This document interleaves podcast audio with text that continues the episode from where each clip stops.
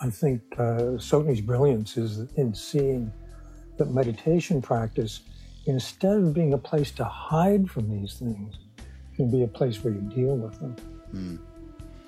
Right. Why we meditate. Yeah, that's there one good go. reason.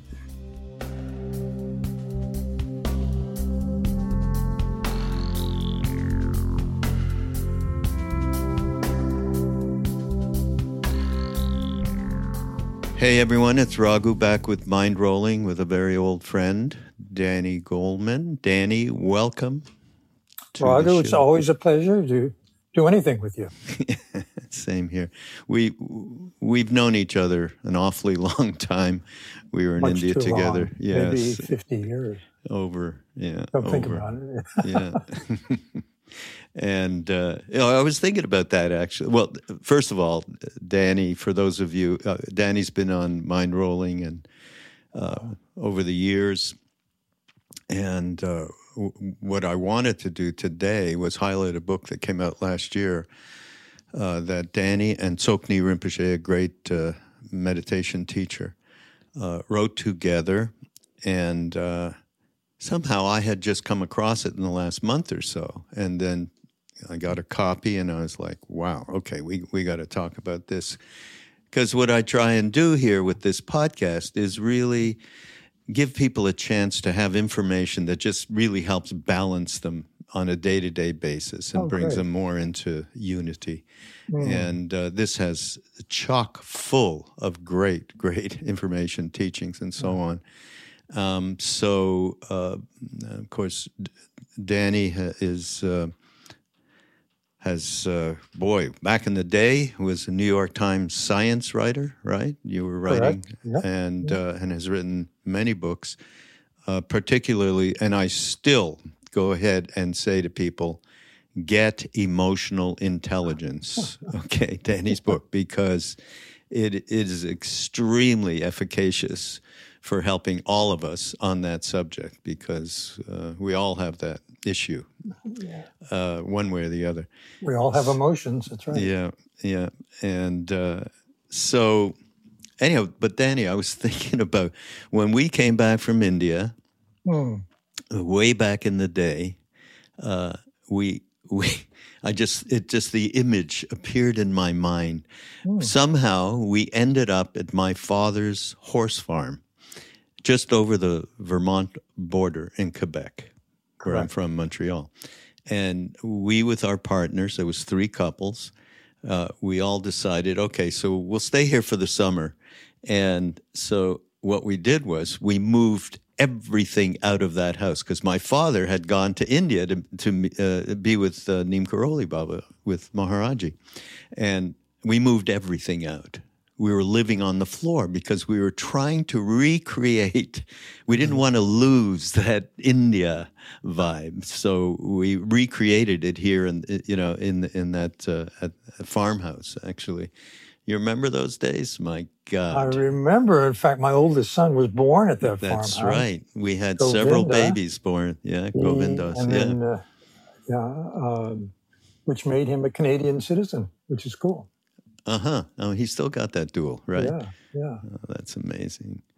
Um, and my other recollection that appeared to me uh, in brilliant color, another mm-hmm. of our satsang who was there, Mirabai Bush. Sure. Uh, and she was having a baby as well. And in the middle of it, uh, oh my God, this baby is breech what do, and and the um, I guess the, the uh, nursemaid or whatever uh, doula could not come. It was just us in the room, and I I'm sure you remember this going. Okay, well, we have to get the Chicago manual, fireman's manual about how to deliver a baby. And there's you, uh, Danny, sitting there reading and, and instructing John Bush, the husband, on what to do, to, turn that baby yeah. around. It was it was kind of crazy. What had happened was that uh, because my then wife Anasuya had had no problem having a home birth. Yeah. Mirabai months later thought, well, I'll do it too she had gone to a local obstetrician who actually saw that it was breech birth, but didn't say anything because he assumed he'd be handling it in a hospital. Oh, I didn't know. Yeah, but instead, uh, we foolish young hippies were having a home delivery. And breech birth is a very high risk birth, even in a hospital. Hmm. But miraculously, Owen to this day is just fine. Yeah. And uh, he has a child of his own. So I think it, it was successful. Yeah, Yes. it all worked out. It all worked out. Miraculously. Yeah, but uh, Mhm. we were something. I mean, uh, talk about uh, either very courageous and a little bit dumb at the same Yeah. time, right? I, I would say kids don't try this at home. Yeah, no, absolutely. absolutely not. Anyhow, um, so when I said, I think before we got on, you know, I was able to familiarize myself a little bit more with Tsoknyi Rinpoche, great, great uh, teacher. And I know others of us in the in our Neem Karoli Baba satsang have Mm. taken teachings from him. Yes. I didn't quite know how far back you you go with him, but I think you know it'd be great if you could just tell the uh, listeners just what this family is about with the Tulku Urgyen Well, starting there. Yes, and I actually met Tsoknyi Rinpoche the day he came to America. I was attending a retreat that was put together by another member of our satsang, uh, Surya Das. Mm. Ram Dass came, uh, and it was at a, a Zen center that he had rented in uh, the Catskills. Tsoknyi flew in because he wanted to get some teachings from the Lama that Surya had brought there, named Nyoshul Khen. Nyoshul Khen was a very famous, very uh, highly evolved Lama. And uh, Tsoknyi um, became a friend from that time on. I then started arranging uh, retreats for him in America. Hmm. And he came, you mentioned his family. His family is extraordinary. Yeah, his really. father, Tulku Urgyen Rinpoche, was one of the most renowned meditation masters to come out of Tibet. Uh, and he had four sons, each of whom are recognized reincarnations or tulkus, one of them being Tsoknyi Rinpoche, another being Chokyi Nyima Rinpoche, who I've also studied with, who's remarkable. Still another is Mingyur Rinpoche, who has a fantastic program, uh, online program. Uh, and then Chokling Rinpoche, who uh, recently passed away. Oh, I didn't know his that. son, yeah, his son Hmm. Phakchok has become a teacher in his own right. Hmm. So uh, there's something going on in that family. I don't know Hmm. what, but it's pretty remarkable. But Yeah. Tsoknyi has become a very close friend. He's visited with us pretty much every year for a Hmm. long time. Hmm. And uh, he, I had done a book with an, another friend, uh, Richard Davidson, who's a neuroscientist at Wisconsin, where we reviewed all the main findings on meditation. That book is called Altered Traits. And I gave a talk on that at uh, Tsoknyi Rinpoche's invitation at a retreat. And he said, You know what? Afterward, he said, uh, This would be a great book to put together meditation instruction, which he provided for our book, Why We Meditate, with some of the scientific findings which I provided. Uh, and that's, that's the book you have today, Why We Meditate. Mm. It's really how to meditate. Uh, yeah, I want to. I have a comment about that, uh, but I want to say to everybody out there, uh, there's a. Uh, it's a biography, autobiography, I think, of uh, Tulku Urgyen Rinpoche, Brilliant Splendor. Is that it? Blazing Splendor. Blazing Splendor. It's a book I edited, actually. Oh, Uh, now, this is interesting. Uh, in that tradition, humility is a great virtue. And the more evolved you are, the more humble you are. So, uh, Urgyen's longtime translator, Eric um, Pema Kunsang, who's a Danish guy, uh, said to Tulku Urgyen, you know, I think we'd like to write your biography. Uh, that's a tradition in, in Tibetan uh, lineages. And Tulku says, oh, I, I have no accomplishment. There's nothing to write about. I've done nothing interesting in my life. But Eric was very clever. He said, Well, then tell me about the masters you met in Tibet. He said, Oh, I can do that. So the book Blazing Splendor is really Tulku account of the masters in his family, starting with the first Chokling Rinpoche, who was what's called a uh, finder of termas, lost mm. teachings. He founded a, a, lineage, the Chokling lineage. Chokling's daughter, who I think is the grandmom of Tulku she was a great meditator. Uh, her sons, who were teachers of Tulku and many, many other amazing lamas that he knew about or uh, met over the course of a lifetime in Tibet. It's a great book, Blazing Splendor. Really great book for anybody, and we'll put this in the show notes so you can uh, easily sure. find it. But for anybody interested at all in uh, Tibetan spirituality, in the most general sense, but um, the the combination of wisdom and humility and joy and mm. um, not taking oneself too seriously, right. all of it is is really something else. I mean, um, now, why me? Why we meditate? I don't know. Uh, this book, yes, it has a, a lot around meditation, Sure. But what struck me, and, and, and the subtitle is The Science and Practice of Clarity and Compassion. By the way, here's the book. Thank you. And uh, it has so much in it dealing with the stuff we all uh, deal with on a day to day basis around neurotic tendencies, habitual patterns, um, the perspective that we see our lives and uh, and basically fool ourselves a lot mm. in terms of our projections and so on. I mean, it has so much of that. And, uh, you know, I love uh, this story uh, Tsoknyi tells about he's somewhere, I forget where, maybe in Singapore or something, but he's just watching TV in his hotel room.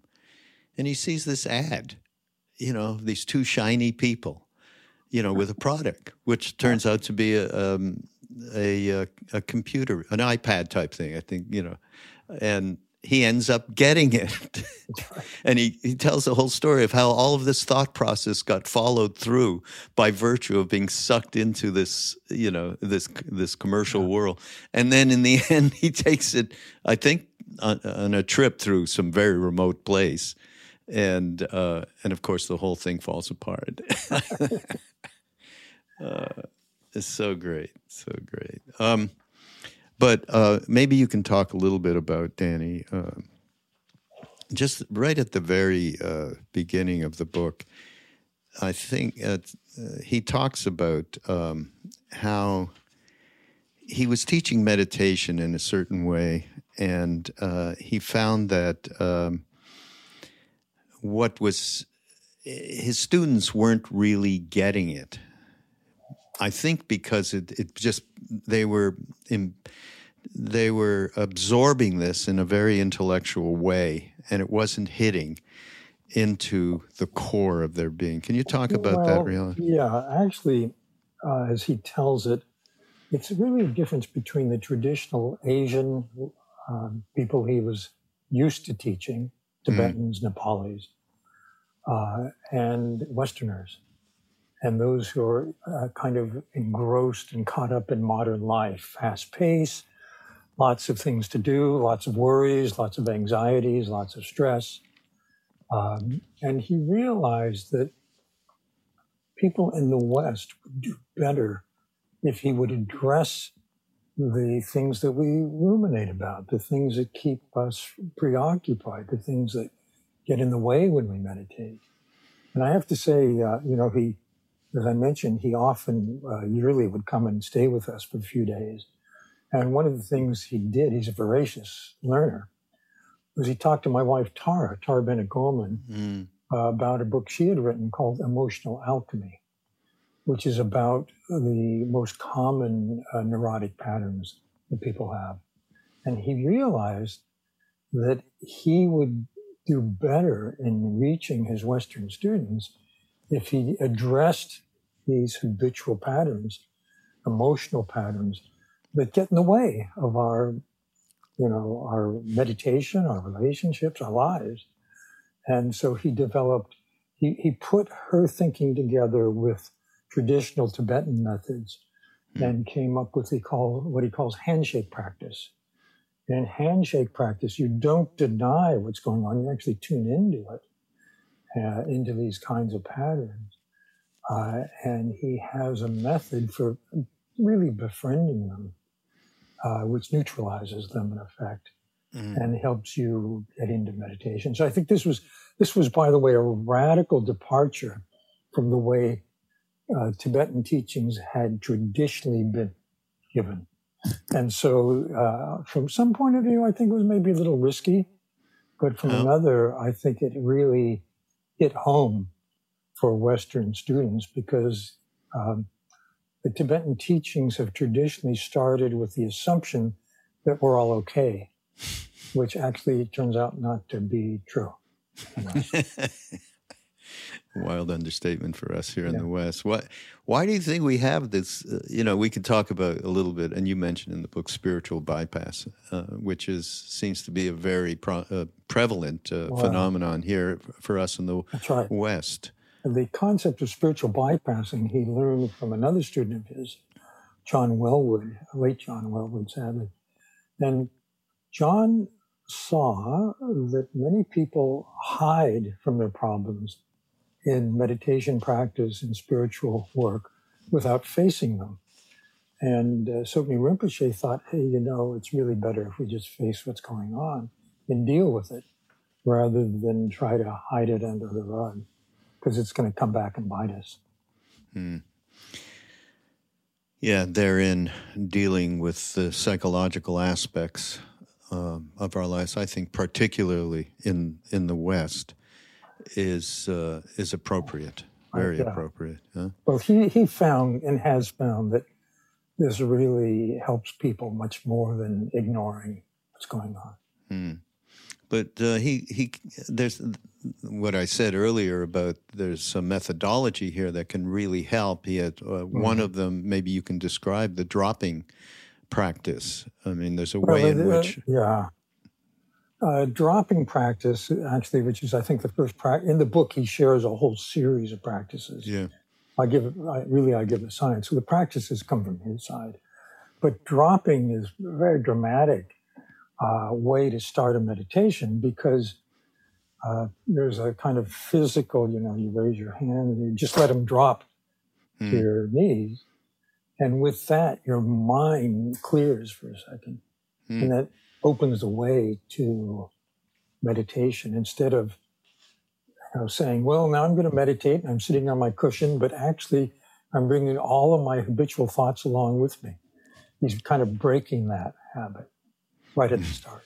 Mm, yeah, no, that seemed like a great thing, and and, of course the breath practices, which uh, are extre- you know getting yeah. getting from that uh, centerpiece of our belief in the I in our ego minds and getting it into well, Ram Dass called it loving awareness. I think it's really uh, very much uh, parallel. Yeah. Ram Dass and I, uh, toward the end of his life, had a very deep discussion about the similarities oh, yeah? between Tibetan practice and the notion of loving awareness.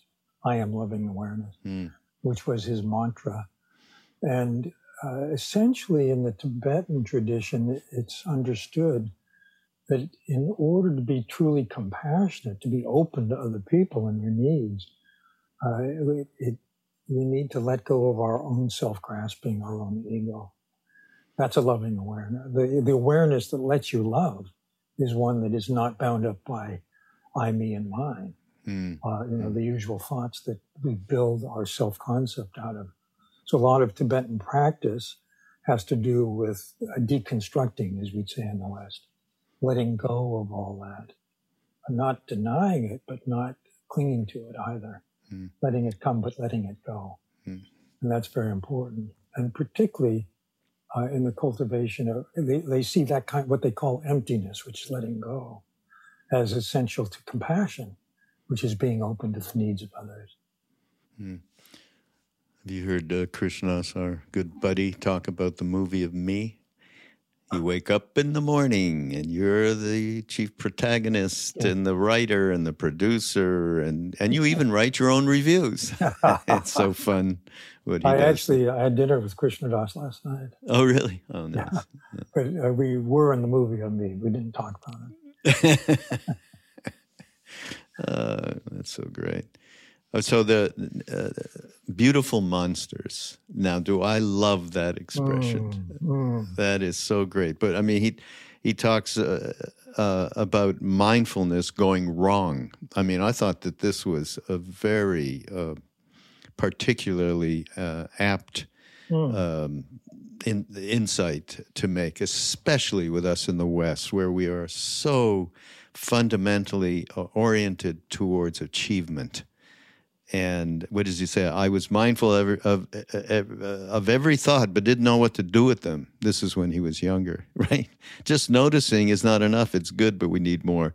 It's a powerful tool, but it needs to be complemented with other qualities to become balanced, to be an actual path. Uh, I learned we need loving kindness, practice, insight, and integrity. Yeah, talk about that.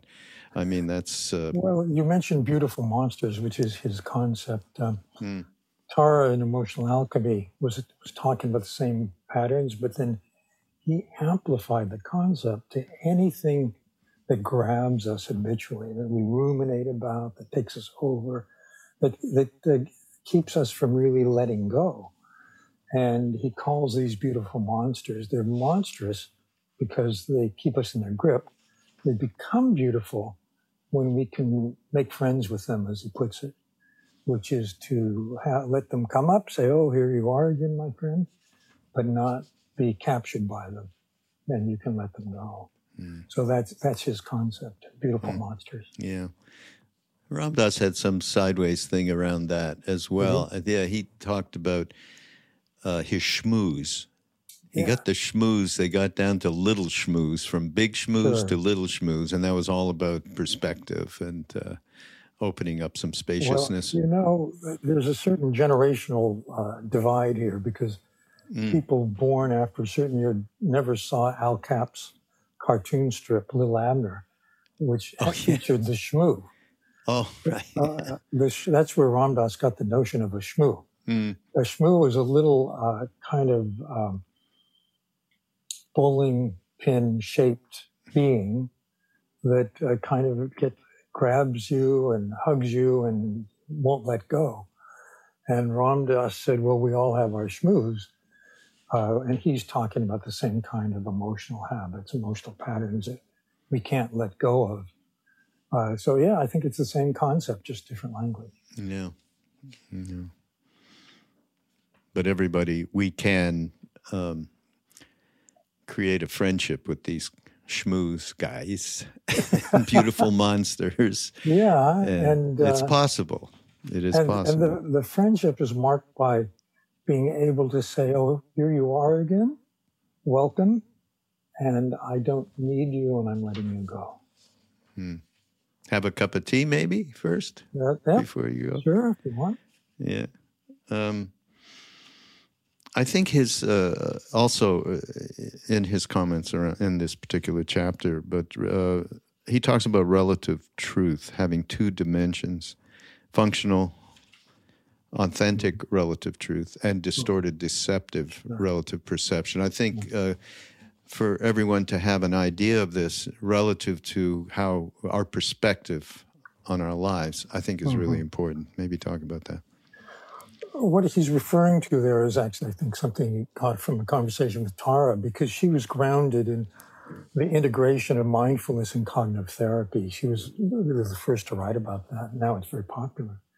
But in cognitive therapy, uh, one of the goals is to identify your, the distortions in your thoughts, like nobody loves me. Mm. Well, actually, people do love you. So the nobody loves me is uh, the, the relative truth which is distorted and the fact that actually you are lovable and people do love you and have loved you is the more uh, realistic truth in it. So he's talking about those two aspects of relative truth. And by the way, the complicated little relative truth is contrasted in the Tibetan model with ultimate truth, hmm. which is beyond words, which is non-dual. But he's he's not talking about that here in the book. He's talking about uh, you know the distortions that we all bring to these uh, emotional patterns. It's it's and in cognitive therapy and therapy generally, they try to help us identify where our thinking is distorted and straighten it out or, or uh, find a thought which is contrary to it, which is objectively true. Yeah. Very important because we all get so caught up in, in our belief system around this. Is yeah. to the and littlest... you know these personal belief systems are often shaped when we're just children, mm. and they're very hard to shape. They're lifelong. Uh, I mean, in Tara's book, Emotional Alchemy, she names uh, the fear of abandonment, uh, a sense of emotional deprivation that nobody empathizes with you or cares about you. Mm. you know, these are very primal kinds of uh, habitual patterns, and they play out in our adult relationships in different ways. So if you have fear of abandonment, you may uh, be the first to jump out of a relationship because you're afraid that person right. is going to leave you. It, it, shows up in all kinds of ways. So he's trying to help bring this to the meditation path, to a spiritual path. Uh, in, in the book, Why We Meditate. Yeah. Boy, deconstructing all of that stuff from earliest to patterns that are created. Yeah. from the moment you get your name and oh wait i'm a separate entity now. Right. Oh yeah but here have some uh, conditional love. We'll love yeah. you if you do this and if you do that. Right. the unstated thing is we won't love you if you don't. And yeah. that shapes a child very powerfully. Yeah. It's kind of amazing when you think about it which is uh, and I, always, you know, hear His Holiness Dalai Lama talk about what is so important going forward for our, for the world, for the mm. for mm. for humans, is developing is is mothers having compassion. He said that's why I am. I mean, you've heard him and heard him because of his own mother. Yeah, because of his yeah. own mother, who was very loving and what he's talking about is a certain kind of uh, caring parenthood, I think, mm. which then helps a child feel um, innately secure as they go through life, which is very important, really important. That's that's the best foundation for loving kindness or compassion. Yeah. Mm. Boy, and we're in such a tough, tough world, aren't we? Mm. Where being able to cultivate that seems quite difficult. Well, I mean, that's why a lot of people go into therapy, but I think uh, Tsoknyi's brilliance is in seeing that meditation practice, instead of being a place to hide from these things, can be a place where you deal with them. Mm. Right. Why we meditate. Yeah, that's there one good go. reason. Yeah, there you go. Um, well, let's let's turn to the um, his thoughts around what he calls essence love, which could also be mm-hmm. unconditional love, but it but maybe uh, it'd be good mm-hmm. for you to characterize what he's well, I, talking about. Um, I think his essence love is very similar to Ram Dass's loving awareness. Mm. Actually, uh, it's an awareness which is not conditional which just loves people as they are, which is compassionate, which means that a person's not ego bound, uh, but they so they can be open to the needs of others, and they can be caring and concerned about those needs. That's that's compassion. Hmm. So I think back to our time with Neem Karoli Baba uh, and being quite young in our early 20s for most of us. Some of us were older, like Ram Dass. Uh, and, and encountering that um, non polarized place, I would call it, where there's no us and them in this being. And there was just a pool of that you could enter into by virtue of just being in in that presence that uh, essence love was a good way to state. I mean, uh, Sure. you know, just just Oh, how yeah. we, you know, what we felt. I mean, Well- what what was your experience? So I think uh, Maharaji Neem Karoli Baba was, was kind of stabilized in essence love. He was just there. And you felt that aura when you were with him. And it was contagious, I think. Uh, our friend Larry Brilliant put it really nicely. He said, The miracle wasn't that he loved us, but Mm. that when we were with him, we loved each other. Yeah, Yeah. extraordinary, really. Yeah. So uh, the the reality that we had, um, how should I say it, a real rudder for the rest of our lives Hmm. to be able to um, understand beyond intellect Hmm. what that Mm. unconditionality was.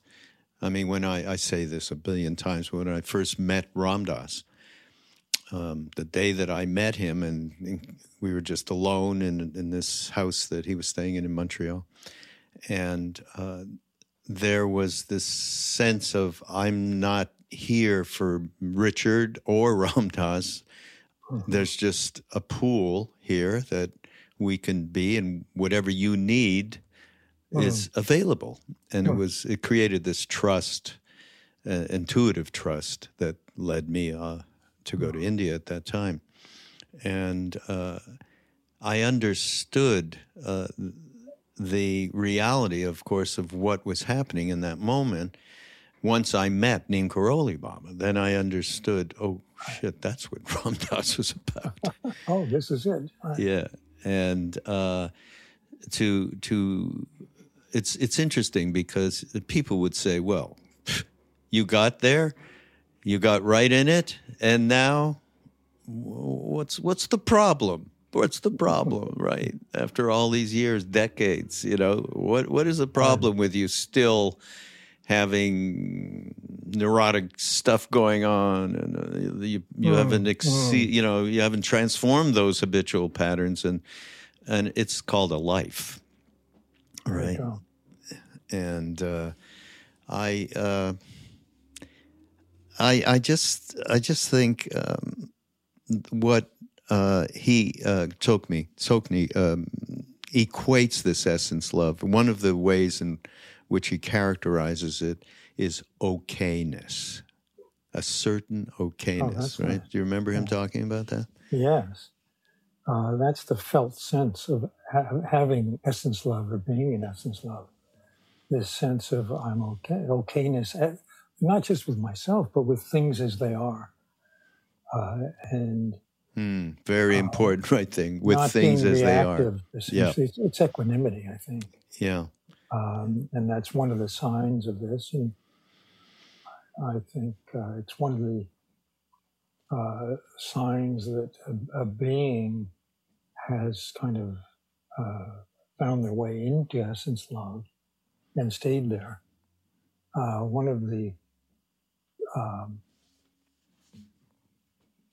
I don't know how to put this, but you know, having been with Neem Karoli, uh, Baba gives you a north star Mm, gives you Rudder, a sense of what yeah, to aspire to. yeah. It doesn't necessarily mean you're instantly there where he is. This is why Unfortunately, as well, by the way. this is why I got interested in meditation. I went to Bodh. Did you go to Bodh Gaya? No, I wasn't in Bodh I with you. I went later.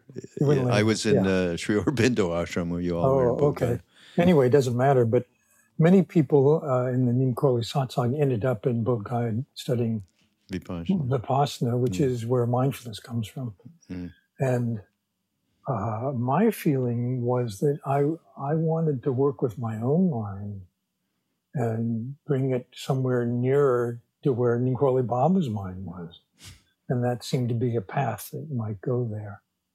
Um, and um, I think that uh, one reason that I've been happy studying with Tsoknyi and his family is that I think that this is a, a well established pathway Mm. to that loving awareness or to that sense of okayness or mind essence. Mm. I love that word. uh, just okayness. You know, Yeah. people have trouble with love and oh, what's essence? what does that mean? But Right. okayness, we all understand. Exactly. It, you, we can be there. That can happen. And you know, what? I think we're all there from time to time, moment to Mm. moment. The question is, can we be there more? Can we be there in our relationships? Can we be there in our most difficult relationships? Can we be there when we're alone? Can we stabilize in? Mm. Uh, Yeah. th- These are all aspirational. Yeah, no, absolutely. Um, by the way, you talk about Tara, uh, Tara's book, Danny's wife. Um, just uh, whoever's doing the show notes here, let's make sure we get that book into a connective tissue uh, for people to be able to find it on uh, in in the podcast. It's called emotional alchemy. Yeah. Hmm. Where is she? We should bring her into this right now. Oh. um, so he he goes further into uh, in, in talking about essence love. Um, it, it- he talks about the expression of love, you know, which is directed outward, and, and everybody is way familiar with, you know, what that means, you know, related to ro- romantic love and parental love and so on. Um, I I think I remember um, either doing something with Ram Dass with a few other people at some retreat or, or, or something like that, where we talked about, uh, you know, people were dismissing romantic love or the love Mm. of parental love or friendship love Mm. um, as that's not the thing. The thing is completely, it's got to be unconditional love or it's nothing. But isn't it true? The reality is all of all love has in it a, a kernel, a seed of that essence love. Is that not true? That's very nicely put. And I think that uh, all of them are on the same spectrum. It's all love. But I, I think that the uh, defining difference of, of, or a way to think of progress along that spectrum toward essence love is whether is the degree of ego clinging. Hmm. Um, Mm. I love you because you love me Yeah. for example, or I just loved you. Those are two very different statements, two Yeah. different ways of expressing love. Yeah. I mean, he talks about um, this is something I haven't heard this term before. With the opposite of essence love being hollowness. Mm. That's uh, uh, an interesting concept. Talk about that. Well, with essence love, you have that sense of okayness, which means you're fine as you are. The sense of hollowness is that no matter what you have, no matter how much money, how much fame, or how much, how many lovers you have, you feel uh, empty inside. It's not enough. So that's a kind of a des- inner desperation, Hmm. a hollowness. Hmm. And I So- think it also is too common in modern life. You know, sometimes people feel it as loneliness, sometimes they feel it as a yearning for something that they can't quite name, no matter what they get and no matter what they have. I have a, a friend who um, is a wealth advisor. That means he tells rich people how to manage their money. And he knows Mm. many, many wealthy people. And he, he is advocating something he calls true wealth, which is not being able to make a lot of money, but having friends, having rich relationships, having a spiritual life. Uh, in other words, not defining yourself by one strand of success, but by having a fuller life in itself. A little bit unusual for the money manager. I, don't know, wealth management. Yeah, well, good luck to him. Yeah, no, absolutely. That would be revolutionary if that could start a trend. Um, but either he or uh, uh, Tsoknyi or you talk about um, m- memories of unconditional love. I, I've always thought, and I've said to people whenever we've had this kind of a discussion, um, particularly if they say, "Well, you've met Neem Karoli, Bob. You've met great teachers of from in one way or another." Mm. But uh, are those teachers available? Now? Well, they are. Here's someone like Tsoknyi who's available, and his his whole family. Sure. And certainly many, many great teachers Many great come teachers. to the, uh, the West Hmm. pretty regularly. Yeah. Uh, So that's possible. Um, but I always say it's a matter of tuning into that intuitive Mm. trust Mm. place.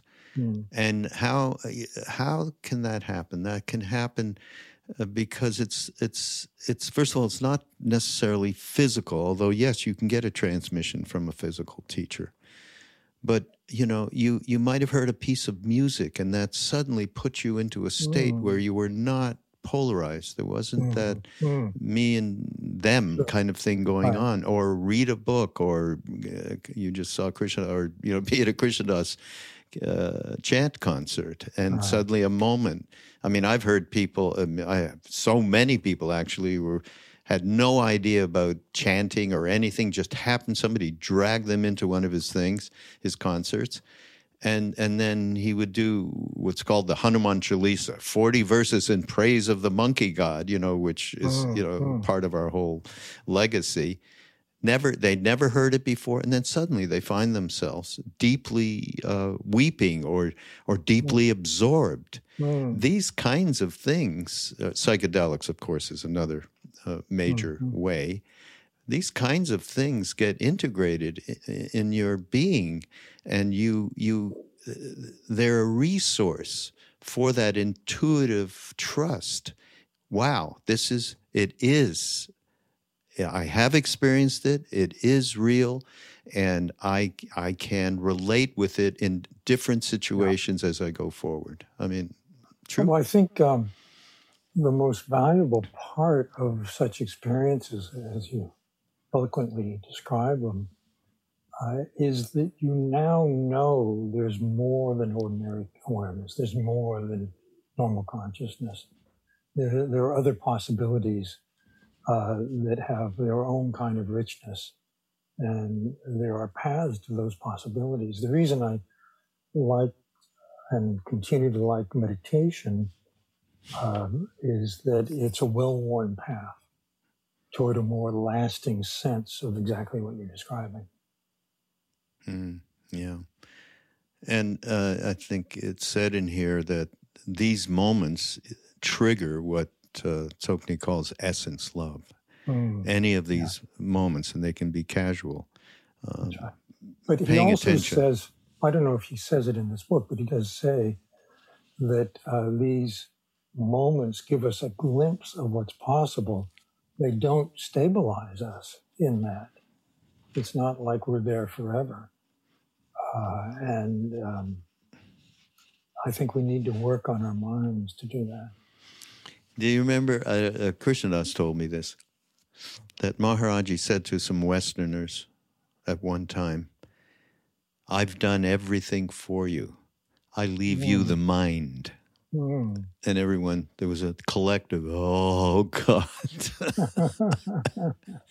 but here we are, right? And this is what this book represents us dealing with the mind and using meditative and other perspective practices. Exactly.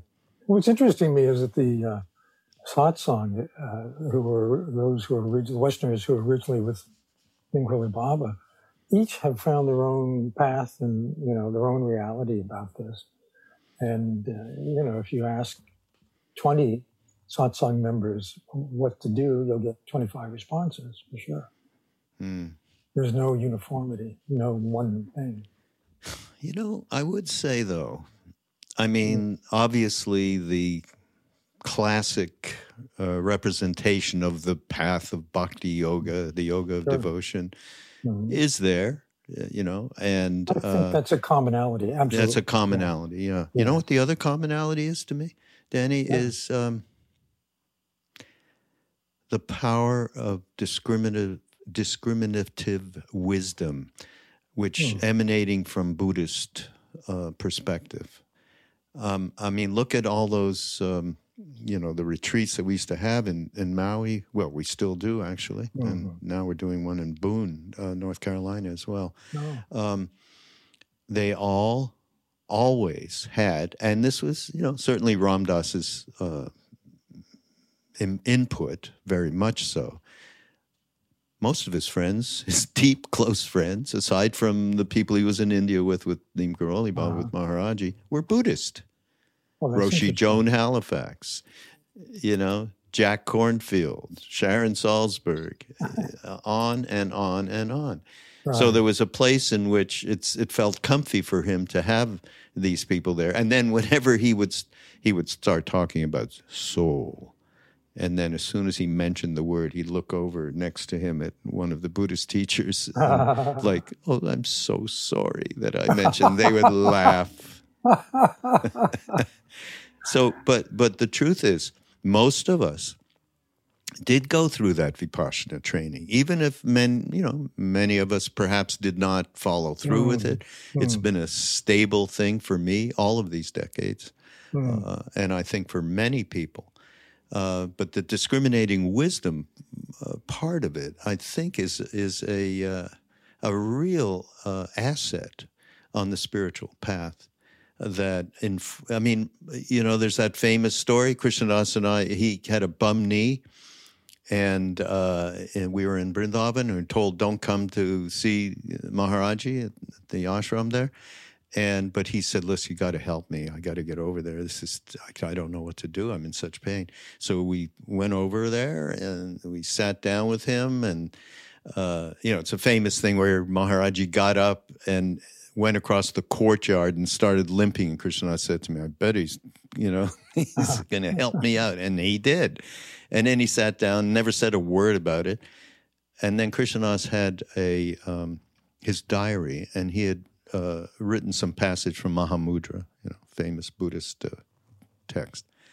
And Maharaji had the translator translate a few lines of it. And when he did, he went, teak that's right. Uh-huh. And then flipped the page, and there was a big picture of him. And he said to us, "Who? Who's that?" and we were going, "Yeah, you're just jiving us, you know." And we said, "It's you." He said, "Nay, Buddha." that has stuck with both of us, right, you know, forever. Yeah. Uh, and the re- and the highest praise he ever gave about other quote unquote saints, teachers, or whatever were Tibetans. Oh, I didn't know that. Yeah. I do know that uh, according to Girija, another satsang member, yeah, uh, the 16th Karmapa, who is very highly esteemed Tibetan, said of Neem Karoli, he's a Mahasiddha. Yeah, I heard that. Which is the highest praise. Yeah. Yeah. So there seems to be a convergence of uh, the Buddhist path and uh, this version of bhakti. Yeah. Yeah. Yeah, absolutely, absolutely. Um, we don't have much time left, but I, uh, I love. There, there's some little phrases that he comes up with, Tsoknyi, um, and this one's called California Compassion. I love that. It is so right on, uh, but it's it's under a chapter called Willingness to Suffer. Now, here's something that we are not very good at at all. You know, as much as uh, I think uh, Maharaji said, suffering brings grace, basically. Yeah, uh, but it's uh, a difficult thing. Talk about that. Well, everyone wants to avoid suffering, yeah. Uh, but people who suffer uh, can learn great compassion. I think that's what that refers to uh, California compassion. Remind me what he means by that. Oh, he was saying, I like to tease people who live in California because it's so beautiful. Here I am sitting in oh, Ojai, California, like talk about lovely and beautiful. Um, he said, uh, one night a spiritual man living in California was getting ready for bed. He lit some incense and did a few minutes of compassion, quote unquote, compassion meditation before climbing under his soft, organic sheets. Oh, I, I wish I. Um, is he in this country right now? No, he's in Nepal. Right he's now. in Nepal. Yeah, he's native Nepal. Uh-huh. he has a base. He has a monastery there, uh-huh. and then right. Yeah. And his brother Mingyur also has one in Nepal, in Yeah, very Kathmandu, close eh? to him. Yeah. Mhm. Hmm. He wanted to feel fresh and look good the next morning, so at work. So he was looking towards a f- beautiful, restful sleep. Right. But then the phone rang, and a friend was really sick and asked the man could take her to the hospital. He took a deep breath. Part of him wanted to be the kind of person who did that. but he also he really wanted to sleep well and feel fresh in the morning. The desire for good rest won, and he apologized in a soothing voice. That's so funny. And said he couldn't do it, but he really hoped she found someone to take her. Really hoped she felt better. That's California compassion for you. Beautiful, beautiful. Exactly. Uh, oh God, we are something. No. Uh, just came back from a retreat with Garchen and yeah, Rinpoche. yeah, Garchen know. Rinpoche is quite an old, uh, I think he's in his 80s now. yeah. He was in a Chinese concentration camp for 20 years. I know. I actually was alone. Did you- fortunate to him? meet him. Yeah, Yeah. Uh, maybe 15 years ago. I actually was his driver when he was teaching in, in Los Angeles for. Then you uh, know he radiates compassion, yeah, having gone through deep, deep, unbelievable suffering. unbelievable. Yeah. Yeah. I mean, where does it come from with the the the, the these people, the Tibetans? Well, uh, he had a practice which was to to see his own suffering uh, in an almost Christ-like way as uh, atoning for everyone's sins, including his own, and to be compassionate even toward his torturers Hmm. because they were human beings too. Now, that's an amazingly difficult and powerful kind of practice to have. And the situation he was in gave him too many chances to practice it, Hmm. all too many. he met his guru in in uh, in prison, right? Uh, Temple. Monsal. Yeah. Yeah, Temple Yeah. Oh boy. Anyhow, there's so much more in here. We could go on uh, for quite some time. Uh, this book is uh, is just chock full of helpful stuff. So everybody, I uh, listening, I highly recommend it. Um, I've actually uh, in recent past. I mean, I see a lot of books come across because publishers are sending me stuff for people to do podcasts uh, all the time Mm. um, and th- this book is as notable to me as Pema Chodron, How We Live is How We Die. Oh. That that I actually went to India. Gee, we haven't even talked. Yeah, I was in India last October, sitting in front of Trishul, and I was just around where you were, where we were in um, Kausani Oh, really? right? And you Really? had that little cottage. We were up in the in the Gandhi sure. ashram, and you had Yeah, the yeah. cottage below with Anasuya. Yeah. I was right. I found a place just oh, you know, a mile down the road or Really? something, smack in front of Trishul and the whole arc of the Himalayas. That's a And whole s- other conversation, which I hope we have one day. Yes, we will.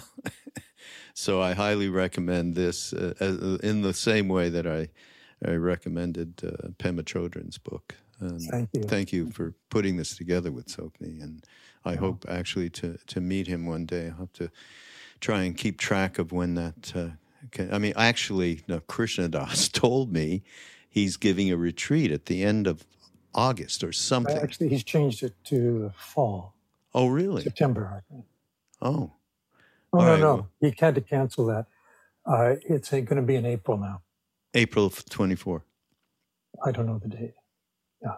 Yeah, it's next worth year. doing. He's one of those great teachers who comes to the West regularly, and anyone who wants to meet a great teacher, There you go. sign up. There you yeah, go. no, There are many. absolutely. Luckily. Yeah, yeah, yeah. That's Mm. so great.